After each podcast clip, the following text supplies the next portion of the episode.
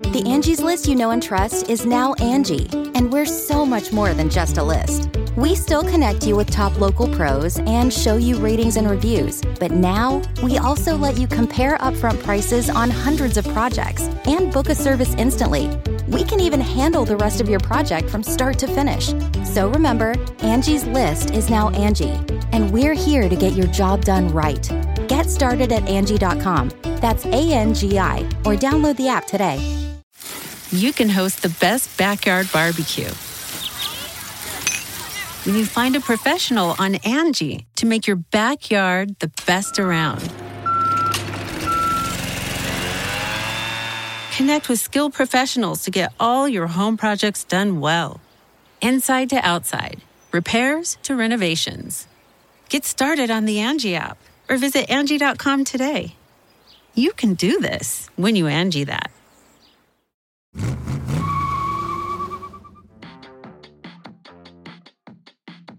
Romano Fenati was struggling through his first season in Moto 2, Grand Prix motorcycle racing's second highest circuit. Through 11 races, he hadn't yet reached a single podium. He was getting desperate. So desperate, he'd do anything to win at the 12th race, San Marino, just two hours from his hometown. Even, apparently, attempt a murder in the middle of the race. Before Fenati, there was a hotshot driver barely old enough to drink who used his schnoz to terrorize an entire sport, and an ex con turned racing manager who ordered one driver to throw a race so his other driver could win, and a boundary breaker in rally racing who miraculously emerged from the West African jungle with a car that ran like new. What do all these people have in common? They're cheaters. Specifically, some of the most dirty, rotten, dishonest, incredibly creative, downright awesome cheaters in racing history. There's always been a thin line between competing and cheating in motorsport. In fact, it's generally a safe bet that almost everyone is cheating almost all the time. But occasionally, someone comes along and blows past the cheating line at several hundred miles per hour, giving it the finger as they go by. Sometimes those people win trophies, sometimes they lose everything, and sometimes they get the greatest prize of all. We get to talk about them on Past Gas. It's time to pry off our restrictor plate and see what this podcast can really do. Today on Past Gas, six of the greatest cheaters in the history of racing.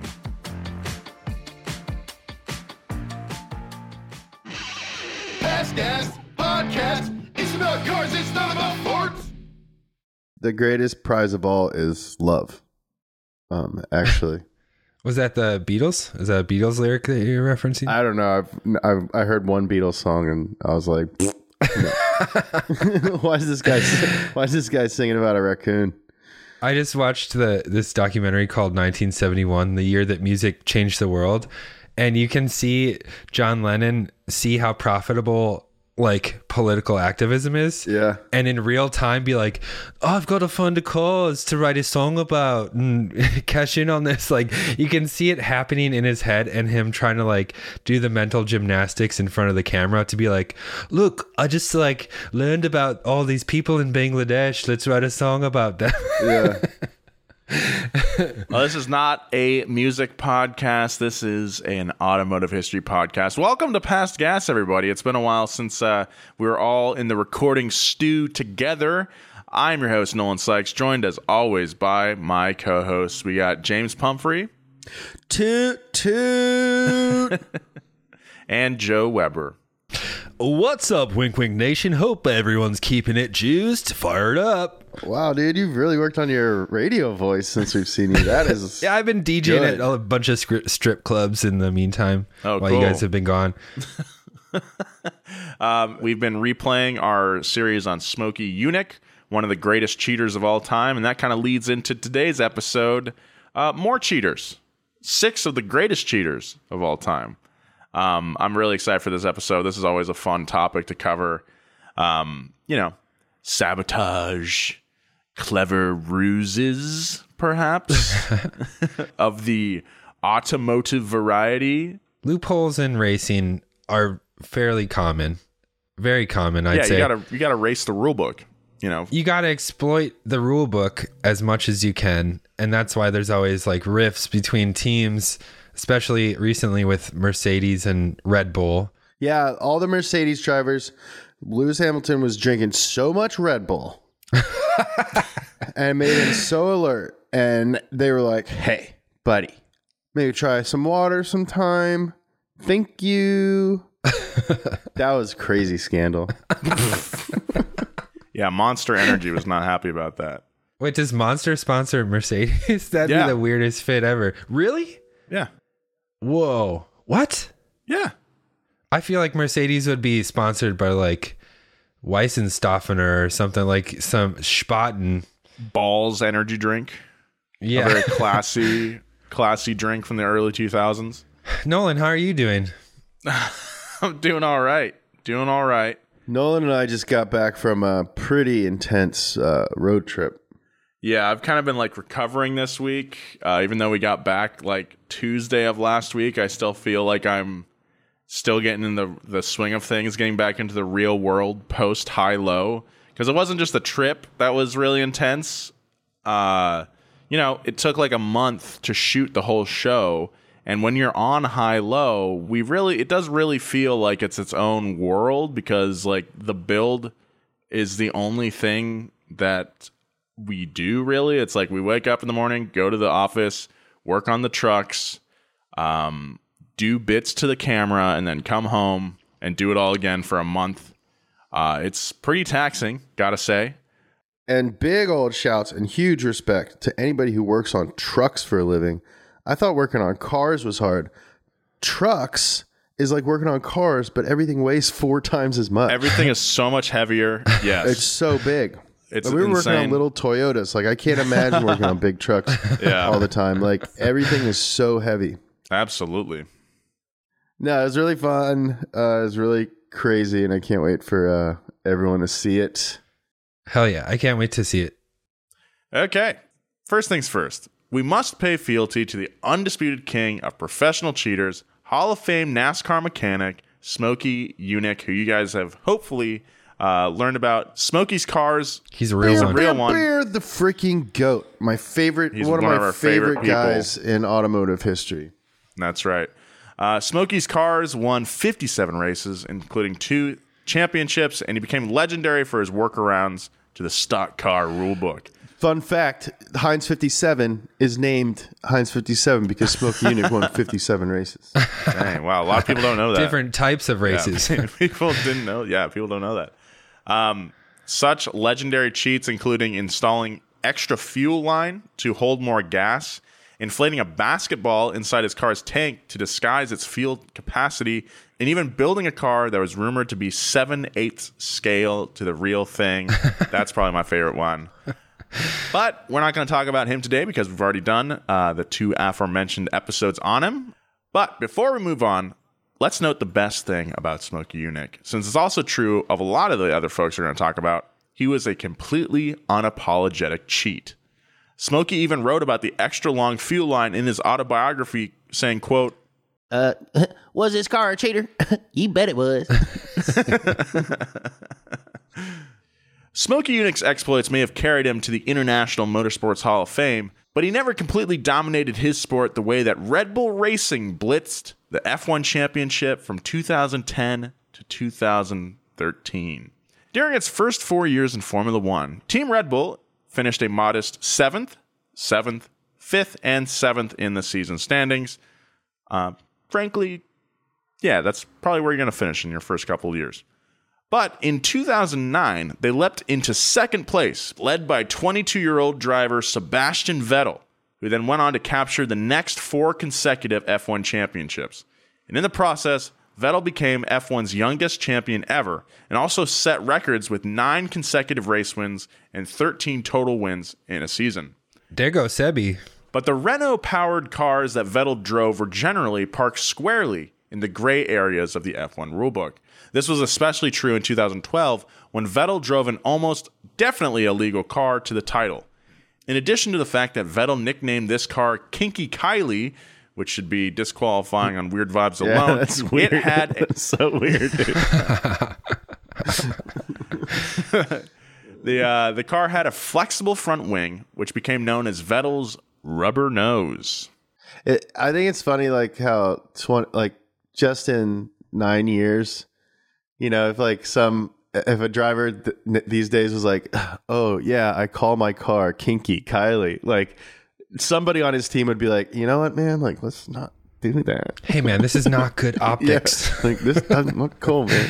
No, he still nicknames his cars. I know, but he probably did, like Uh, no, last season, or no, sorry, this season, uh, Vettel, his uh, his Aston Martin is named Honey Ryder, named after the first Bond girl in the first Bond film, Doctor No, because it's British. Well, yeah, because oh, oh yeah, it's a, a James Bond. It's Aston Martin. I, I'm putting it together right now. that just shows that he's old now. Definitely, because his last year at Ferrari, uh, his his car was named Lucia.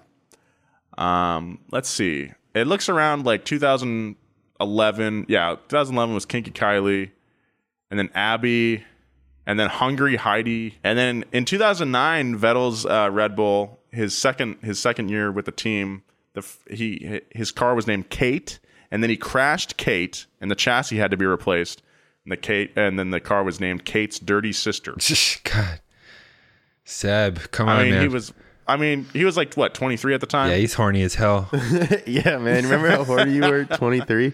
Hey, shouts to all the 23 year olds out there. yeah, Enjoy it. thanks. Yeah, thanks for keeping it together for all the rest of us. Yeah, just yeah. Hold it in. just hang in there. Don't do anything dumb. It'll calm, you'll calm down a little bit.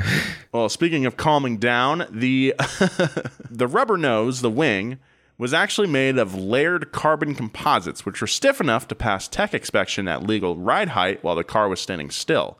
But at racing speed, the air pressure and resistance caused the wing to flex outward and down, which lowered the gap between the car and the surface of the track, giving the Red Bull an aerodynamic advantage over the other race cars. Despite the fact that movable aerodynamics had been banned back in 1969, F1 didn't crack down on the rubber nose until after it had run and won a full season. The rubber nose was banned for 2013, but that didn't stop Red Bull from pushing the envelope again. First, they secretly introduced a new, questionably legal traction control system that linked their car's hybrid engine to its suspension. Then they tried to sneak a redesigned front wing through qualifying for the final race of the 2014 season, for which the team was penalized and forced to start the race from the back. Uh, another thing about the 2014 season, uh, that was Daniel Ricciardo's first season with Red Bull, and he actually won the first race in his home track in Australia. Oh, nice. But, but, uh, Red Bull was kind of cheating again. They they had too much fuel going through their their fuel system, and Daniel was disqualified. No, Uh, f- yeah, that was the first race I ever watched. Red Bull continues to be a leading innovator and or leading rule bender in Formula 1 depending on who you ask. But Vettel left Red Bull after the 2014 season, and it's worth noting that the Wunderkind hasn't won a championship without Red Bull's controversial cars. Low his side. blow. Yeah, well, he, he hopped over to Ferrari, and Ferrari was going through a rough patch, and then now he's with Aston Martin, and I don't know if I see it happening with them, but you know, well, I mean, he got happen. what he got second, and then he got disqualified this Yeah, last that's right, race. that. Yeah, that hurt. Yeah, That hurt, man. that was a great drive. James? What did that hurt? It hurt though. No, no, no, just continue. Okay. Red Bull's cheating was PhD level smart. In fact, I'm sure there were a bunch of PhDs uh, working for him. Uh, but our next swindlers were more desperate than brainy. This is a story about a team that crashed on purpose to win a race. Prior to making cars for Red Bull, Renault had their own F1 team. That team reached the peak of the sport, winning world championship titles in 2005 and 2006 under the management of Flavio Briatore. But by late 2008, Renault hadn't won a race in nearly two years, and rumor had it that the company was thinking of leaving the sport. This set the stage for the Singapore Grand Prix, which was both the first F1 race in the city and the first night race in F1 history. Really? In 2008. Hmm. Renault had two drivers entered former world champion Fernando Alonso, uh, a guy that Nolan totally simps. And the 20 you're let's okay, I can't help it, man. I admit can't. it, Nolan. I can't help admit it. it. You're an Alonso simp. Make him Oh, admit a it, bit, Joe. yeah. Make him admit it, Joe. Who's who? Who do you like more though, Danny Rick or or Fernando? Ooh, that's a hard Alonso one. for sure. J- Nolan, just say the whole Who do thing. I like more? Nolan, say the whole thing. Danny Rick did a shoey. No, say I am. say I am an Oh. Alonso simp. Yeah, I do. I simp Alonso. He's a beautiful man. He looks like Jesus. He's a he's a Span Spaniard daddy. Like, come on. okay, thank you. Uh, their other driver was 23 year old son of racing legend Nelson Piquet Jr. Both drivers ran well in practice, but qualified in a disappointing 15th and 16th position, which seemed to foreshadow another sure loss for Renault. So, Briatore came up with a plan. Up until this point in his life, Flavio Briatore had not exactly demonstrated strong moral fiber, which is totally unusual for anyone involved in F1. Uh, in the mid 80s, he was convicted on multiple counts of fraud by running an elaborate con in which a cast of fictional characters tricked rich dinner guests into playing a rigged card game that, according to judges, made Briatore a chunk of change. Rather than serve prison time, he fled Italy for the U.S. Uh, Virgin Islands, where he opened several Benetton clothing stores that made him a lot of money. Whoa.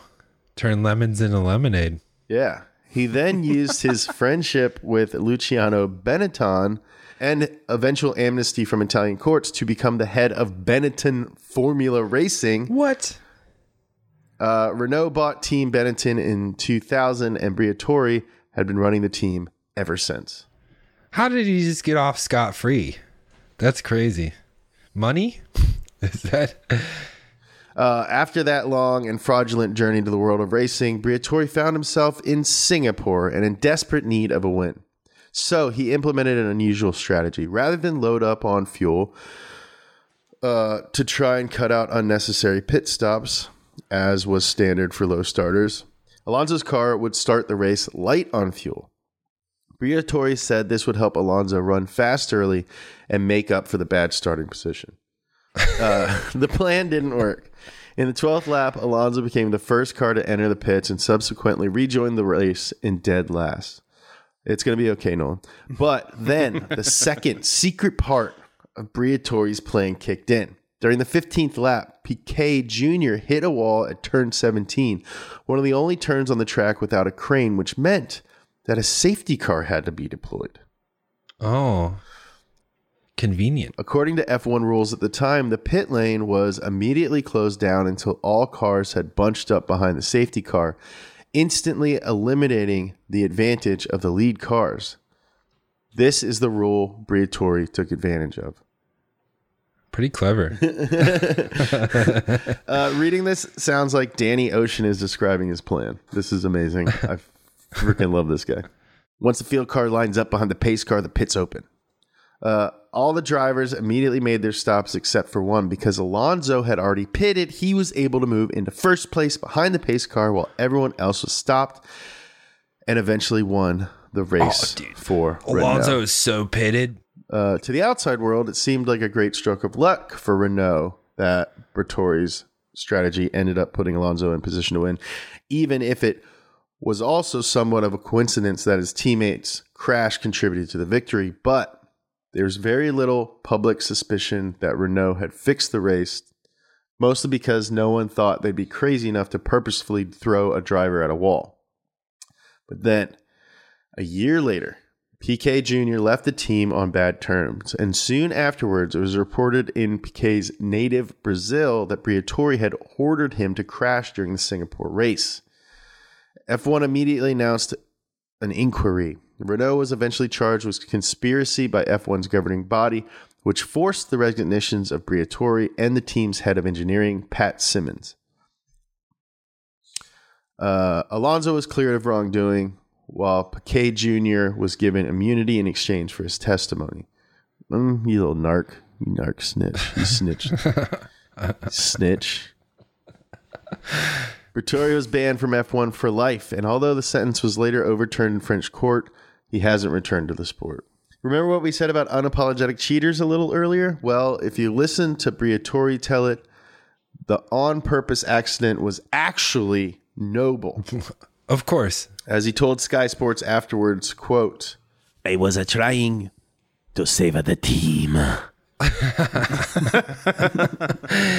He's like a Wario that just keeps getting out of prison and like off from his crimes. they are pretty silly crimes, you know? like, really, like his crimes were like, they all involved like games. Yeah, and they're they're like schemy and kind of clever. Yeah. like it's like, so what was he in trouble for initially? Like a card game? Okay. Yeah. Cool. And he's, who is he taking advantage of? A bunch of rich people who are playing a card game. Great. I don't care. Great. Let him go. Keep going, bro. Uh, and then what? A f- another game that we all take way too seriously where a bunch of like little tiny guys drive around in really fast cars that are too expensive. Great. and he convinced like some little rich kid to crash into a wall. Hell yeah, this guy rules. and both of their lives like were great after that. Yeah, they were both and great. before that. yeah, he like made a snitch crash into a wall. Sure. we'll be right back with more of this story, but first, a word from our sponsors. Angie has made it easier than ever to connect with skilled professionals to get all your jobs projects done well. I absolutely love this because, you know, if you own a home, it can be really hard to maintain. It's hard to find people that can help you for a big project or a small. Well, whether it's in everyday maintenance and repairs or making dream projects a reality, it can be hard just to know where to start. But now all you need to do is Angie that and find a skilled local pro who will deliver the quality and expertise you need. Angie has over 20 years of home service experience and they've combined it with new tools to simplify the whole process. Bring them your project online or with the Angie app, answer a few questions and Angie can handle the rest from start to finish or help you compare quotes from multiple pros and connect instantly, which means you can take care of just about any home project in just a few taps. Because when it comes to getting the most out of your home, you can do this when you Angie that. Download the free Angie mobile app today or visit Angie.com. That's A-N-G-I dot com. Angie's list is now Angie, and we've heard a lot of theories about why. I thought it was an eco move. Fewer words, less paper.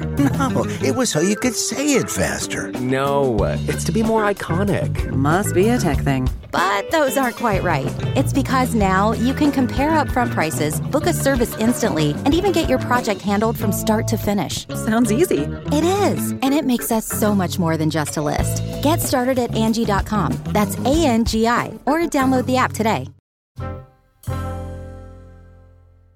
Michèle Mouton was a boundary breaking rally driver in the early 1980s, who Autosport magazine once described as, quote, motorsport's most successful ever female driver.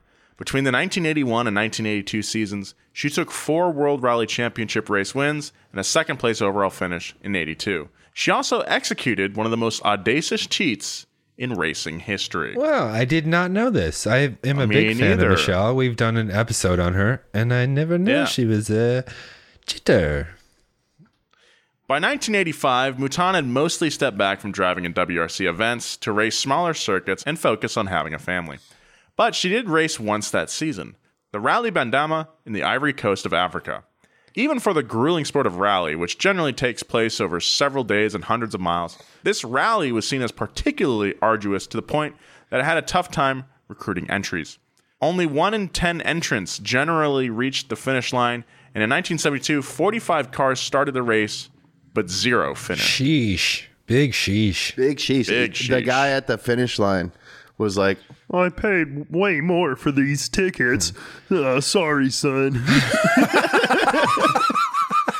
He's got he's got like flat beer in a shoe, just like ready to be drank. yeah, he got a flat beer. Like, I know this is uh this was my weekend to win your love back, and I'm I'm, I'm sorry, son.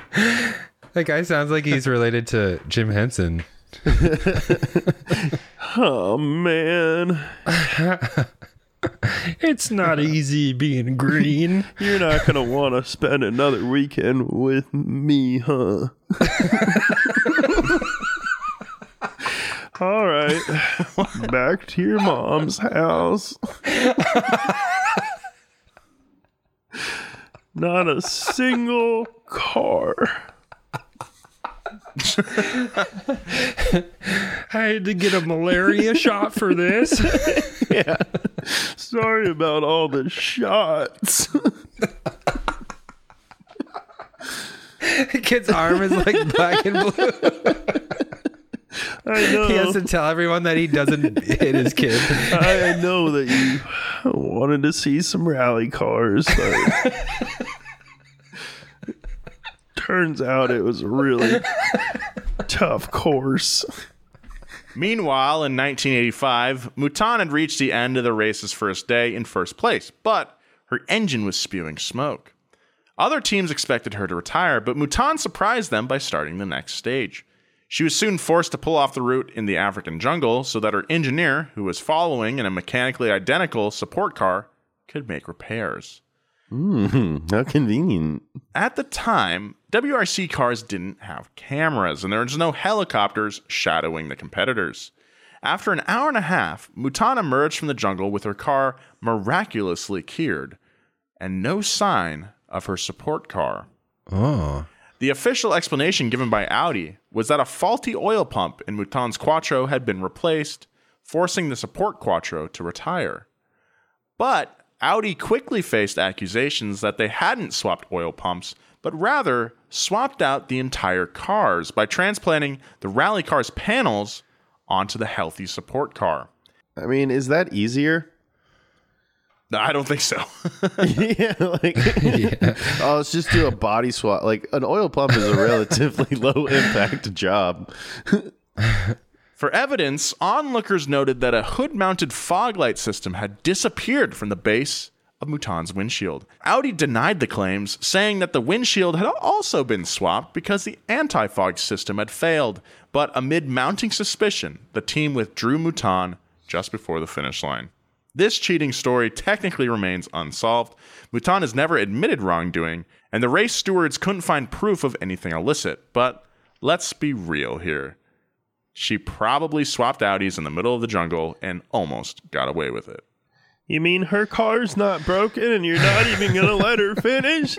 What if what if you just let her finish and it didn't count? Uh, millions of people know the name Jimmie Johnson. Even casual sports fans have heard of him thanks to seven career NASCAR Cup championships plus crossover success in sports media and pop culture. That's right. Fewer people know the name Chad Knaus, but 81 of Johnson's 83 career wins have come with Knaus as his crew chief, making Knaus the only crew chief in NASCAR history to win five consecutive championships and the only one to win seven total titles. Wow. He may be the greatest crew chief in racing history. He's also been suspended four times for rule violations. Ooh, oh. you don't want rule violations, baby. You don't want to violate them rules. No, don't you violate my rules. you, you can violate my rule. How would you come over later and violate some of my rules? You can violate the rules of man, the rules of law, but don't violate my rules, Yeah. okay? don't violate Boy. the rules of my heart. Uh, first, in 2001, he got hit with a two race ban for a relatively mild seatbelt violation. Then, just before Jimmie Johnson won his first Daytona 500 in 2006, Knaus was sent home because the rear window of Johnson's Chevy had an illegal device installed to make it more aerodynamic. Uh, Knaus was later fined $25,000 and suspended for four races. Oof. For his third violation, during the debut of NASCAR's Car of Tomorrow in 2007, uh, Johnson's car failed inspection because the shape of the fenders fell outside of the body template. Knaus was fined 100 large and suspended for six races. Finally, in 2012, Johnson's car again failed pre race inspection at Daytona, this time for an illegally shaped C pillar. Knaus got another $100,000 fine, another six race ban, and this time Johnson was docked 25 points in the standings. Why though? Why why does it a C pillar doesn't really change the shape of the car that much? Unless I'd there was like it does. I mean, NASCAR they they actually have like a huge jig, like that looks like like a comically large like cookie cutter. Yeah. Oh, I was gonna say it was like that show where you have to make uh, shapes with your body and go through like Yeah. the the. That's pretty funny, Yeah. Joe. But but they have like they put it on top of the car. Like No, you're right, James. Like any like even if it seems like a small kind of thing at the speeds that these cars are going at and in relation to the other cars, like when you guys are going at 195 through a banked corner, you know, super close together where you're where you can be touching any sort of variation in the shape of these cars is going to affect the air around everybody, you know? So any any sort of small variation can affect, you know, can give you an advantage. And There's that's a why they use that's why they use those jigs. Yeah, there's a great uh, interview with Travis Pastrana where he describes like his experience driving a stock car. Yeah. Um, you should just Google it. I'm sure it'll come up. Travis Pastrana. Is he like, yeah, it's super easy because I'm really talented? Or- no, he, no, but he no, he just talks about how you're so close together, and like Nolan said, you're at such speed, and both all the cars are just shooting so much air off of yeah, them. dirty, that- dirty air. Yeah, that anything you do or anything that anyone around you does affects everything so much. Whoa. So like you're just like if you lose your then everyone else wrecks too. And that's why, you know, so often in NASCAR, if one person wrecks, everybody wrecks. Yeah. Okay. I didn't. I never knew that, but it makes sense. Like uh after s- watching NASCAR and like going to NASCAR races, like I really do it really does feel like a paper airplane race in a lot of ways where it's just like passing is such like a long game Yeah. and it's just you have to plan it like ten laps in advance, and right Yeah. like wind is such a huge thing after that knaus's bosses at hendrick motorsport appealed the ruling and eventually all the non-financial penalties were rescinded by an impartial in quotes arbiter i want to be an arbiter who just so happened to be a former GM executive who is also friends with Rick Hendrick. I think you'd be a good arbiter, but I think you'd be a better harbinger. oh, I am a harbinger of doom. uh, all that doesn't even mention the time that Knaus was caught on camera before a race instructing Johnson that if they won, Johnson should do some celebratory donuts afterwards and try to crack his rear bumper to avoid a post race inspection. That's cool. From these incidents, you could reasonably describe Knaus as a cheating enthusiast with a racing hobby on the side, but evidently Knaus got tired of breaking rules in the pits because in 2020 he stepped down from being a crew chief to join Hendrick as a vice president. Now he can break rules the American way as a corporate suit. Boom. Freaking got him. Nah, man, that's what you got to do in NASCAR, man. You got to bend those rules. You got to find the limits. You got to push it. Everybody's doing it. You know? Dude, I think cheating in sports is hilarious and I encourage it. People are still talking about like years ago how Tom Brady had like a semi-deflated ball. It's like Who get cares? over it. What Who I don't mean. I I hate the Patriots. Dude, Get make, over it. Make all steroids legal. Freaking Yeah. there's like uh, to me the rule changes in mo- in like all of racing is why it could be so much more popular. It's just so it's so hard to get into and so hard to like be There's a fan just so many rules, man. There's they just so keep many like changing the, and they keep changing them all. Every sport there should be a limit to eight rules. You only get eight rules. Everyone gets to vote on them. Yeah, and yeah, all the players get to vote on them. Uh, yeah, the players should make all the rules. Anyway, There's just there so should be- much like whininess, especially in Formula One, when you see like, oh, Mercedes doesn't want Red Bull to have fast pit stops, so they're saying it's dangerous, and it's just like, stop whining. Just let Yeah. them have. It's so impressive to see a 1.8 second pit stop. Just let them do that. Mhm. We'll get back to more past gas, but right now, a word from our sponsors. Hear that? Believe it or not, summer is just around the corner. Luckily, Armor All, America's most trusted auto appearance brand, has what your car needs to get that perfect summer shine. Plus, now through May 31st, we'll give you $5 for every 20 you spend on Armor All products. That means car wash pods, protectant, tire shine, you name it. Find out how to get your $5 rebate at armorall.com. Armor All, less work, more clean. Terms apply.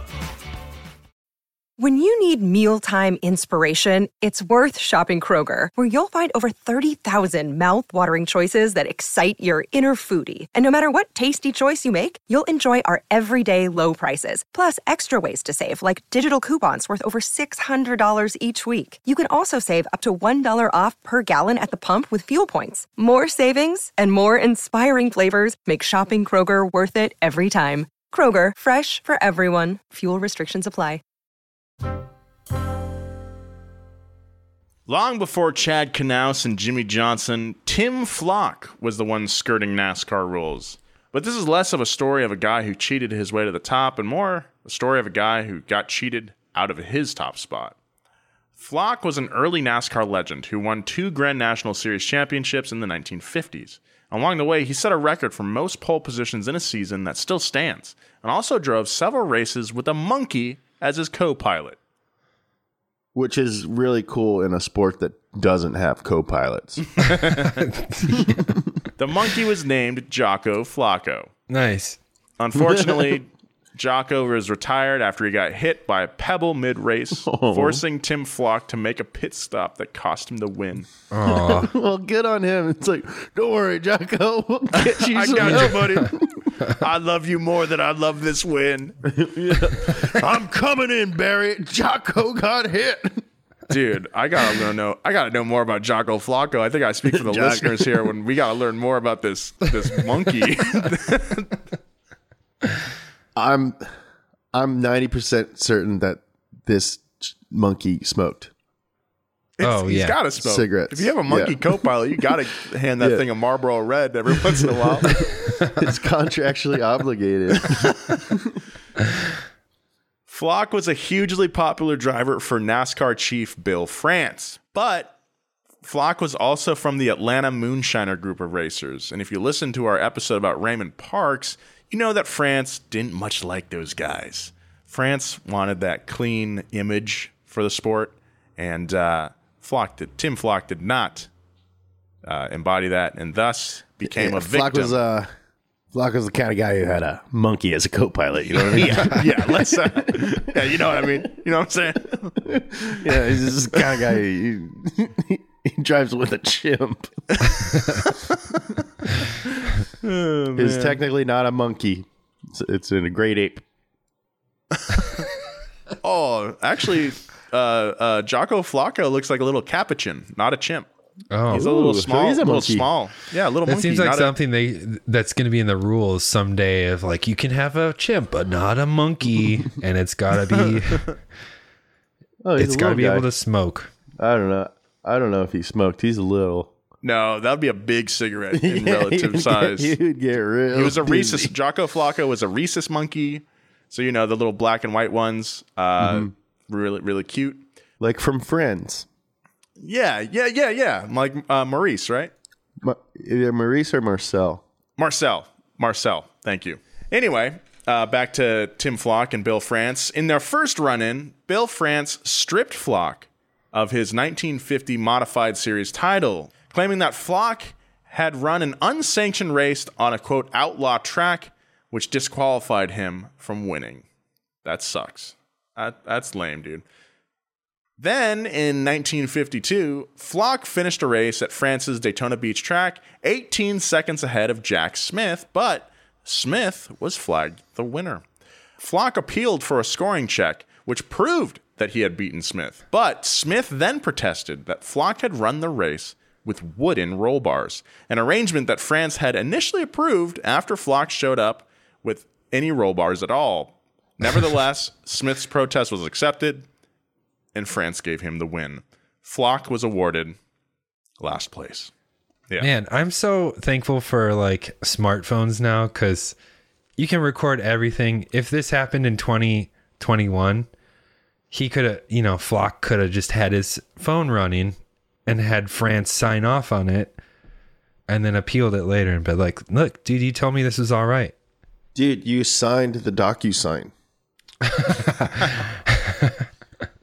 Flock, Tim Flock had yet another win stripped in 1954. During a post race inspection, officials found the butterfly shaft on Flock's carburetor had been soldered to keep it from vibrating loose. Flock argued that the soldering was just to prevent potential problems, but the race officials gave the win to none other than Lee Petty.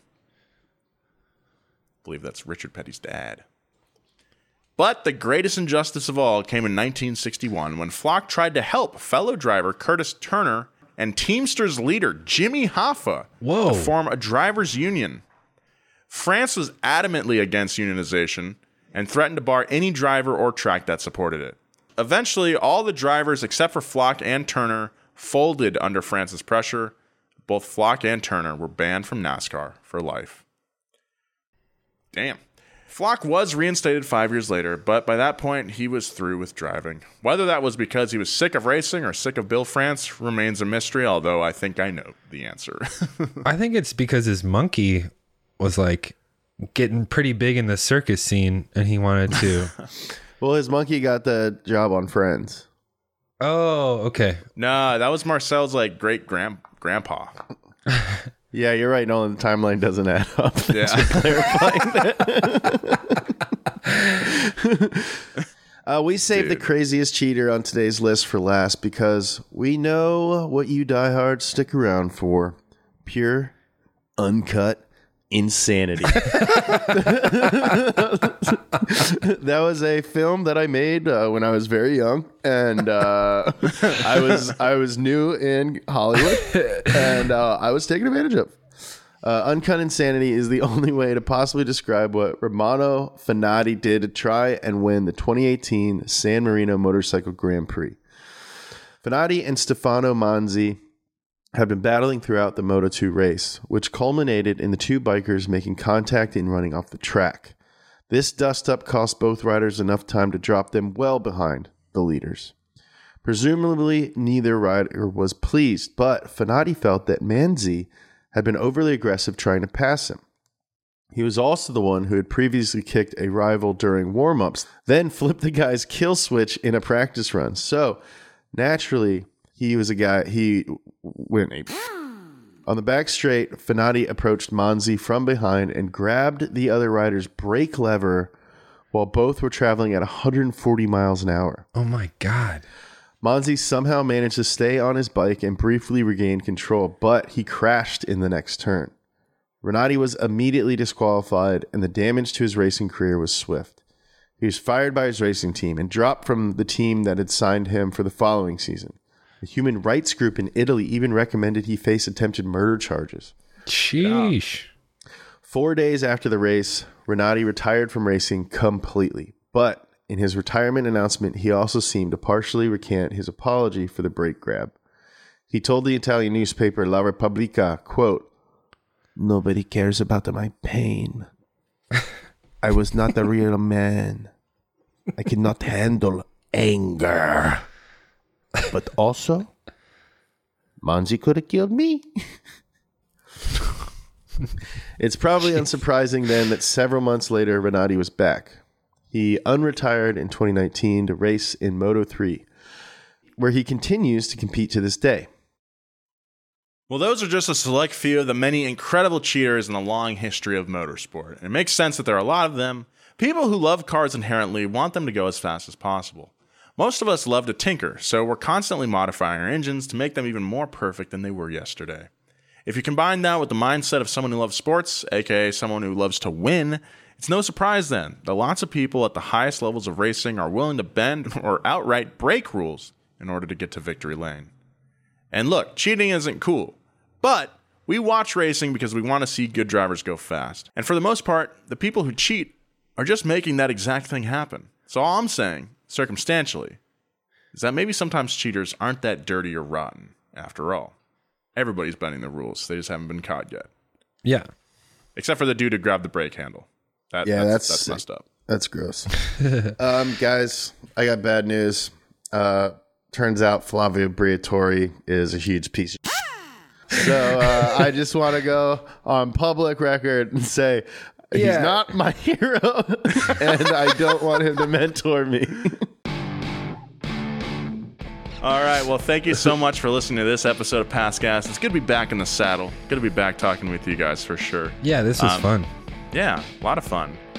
All right. Well, thank you so much for listening to Past Gas once again, guys. If you want to get in touch with the show, hit us up at passgas at donutmedia.com. Uh, let us know if there's a story you want to talk about or, uh, you know, just any feedback. We do we do read the reader mail. Follow Joe at Joe G Weber. Follow James at James Pumphrey. Follow me at Nolan J Sykes. Uh, if you'd like, all right. Be kind. Keep it juiced. I love you. See you next time.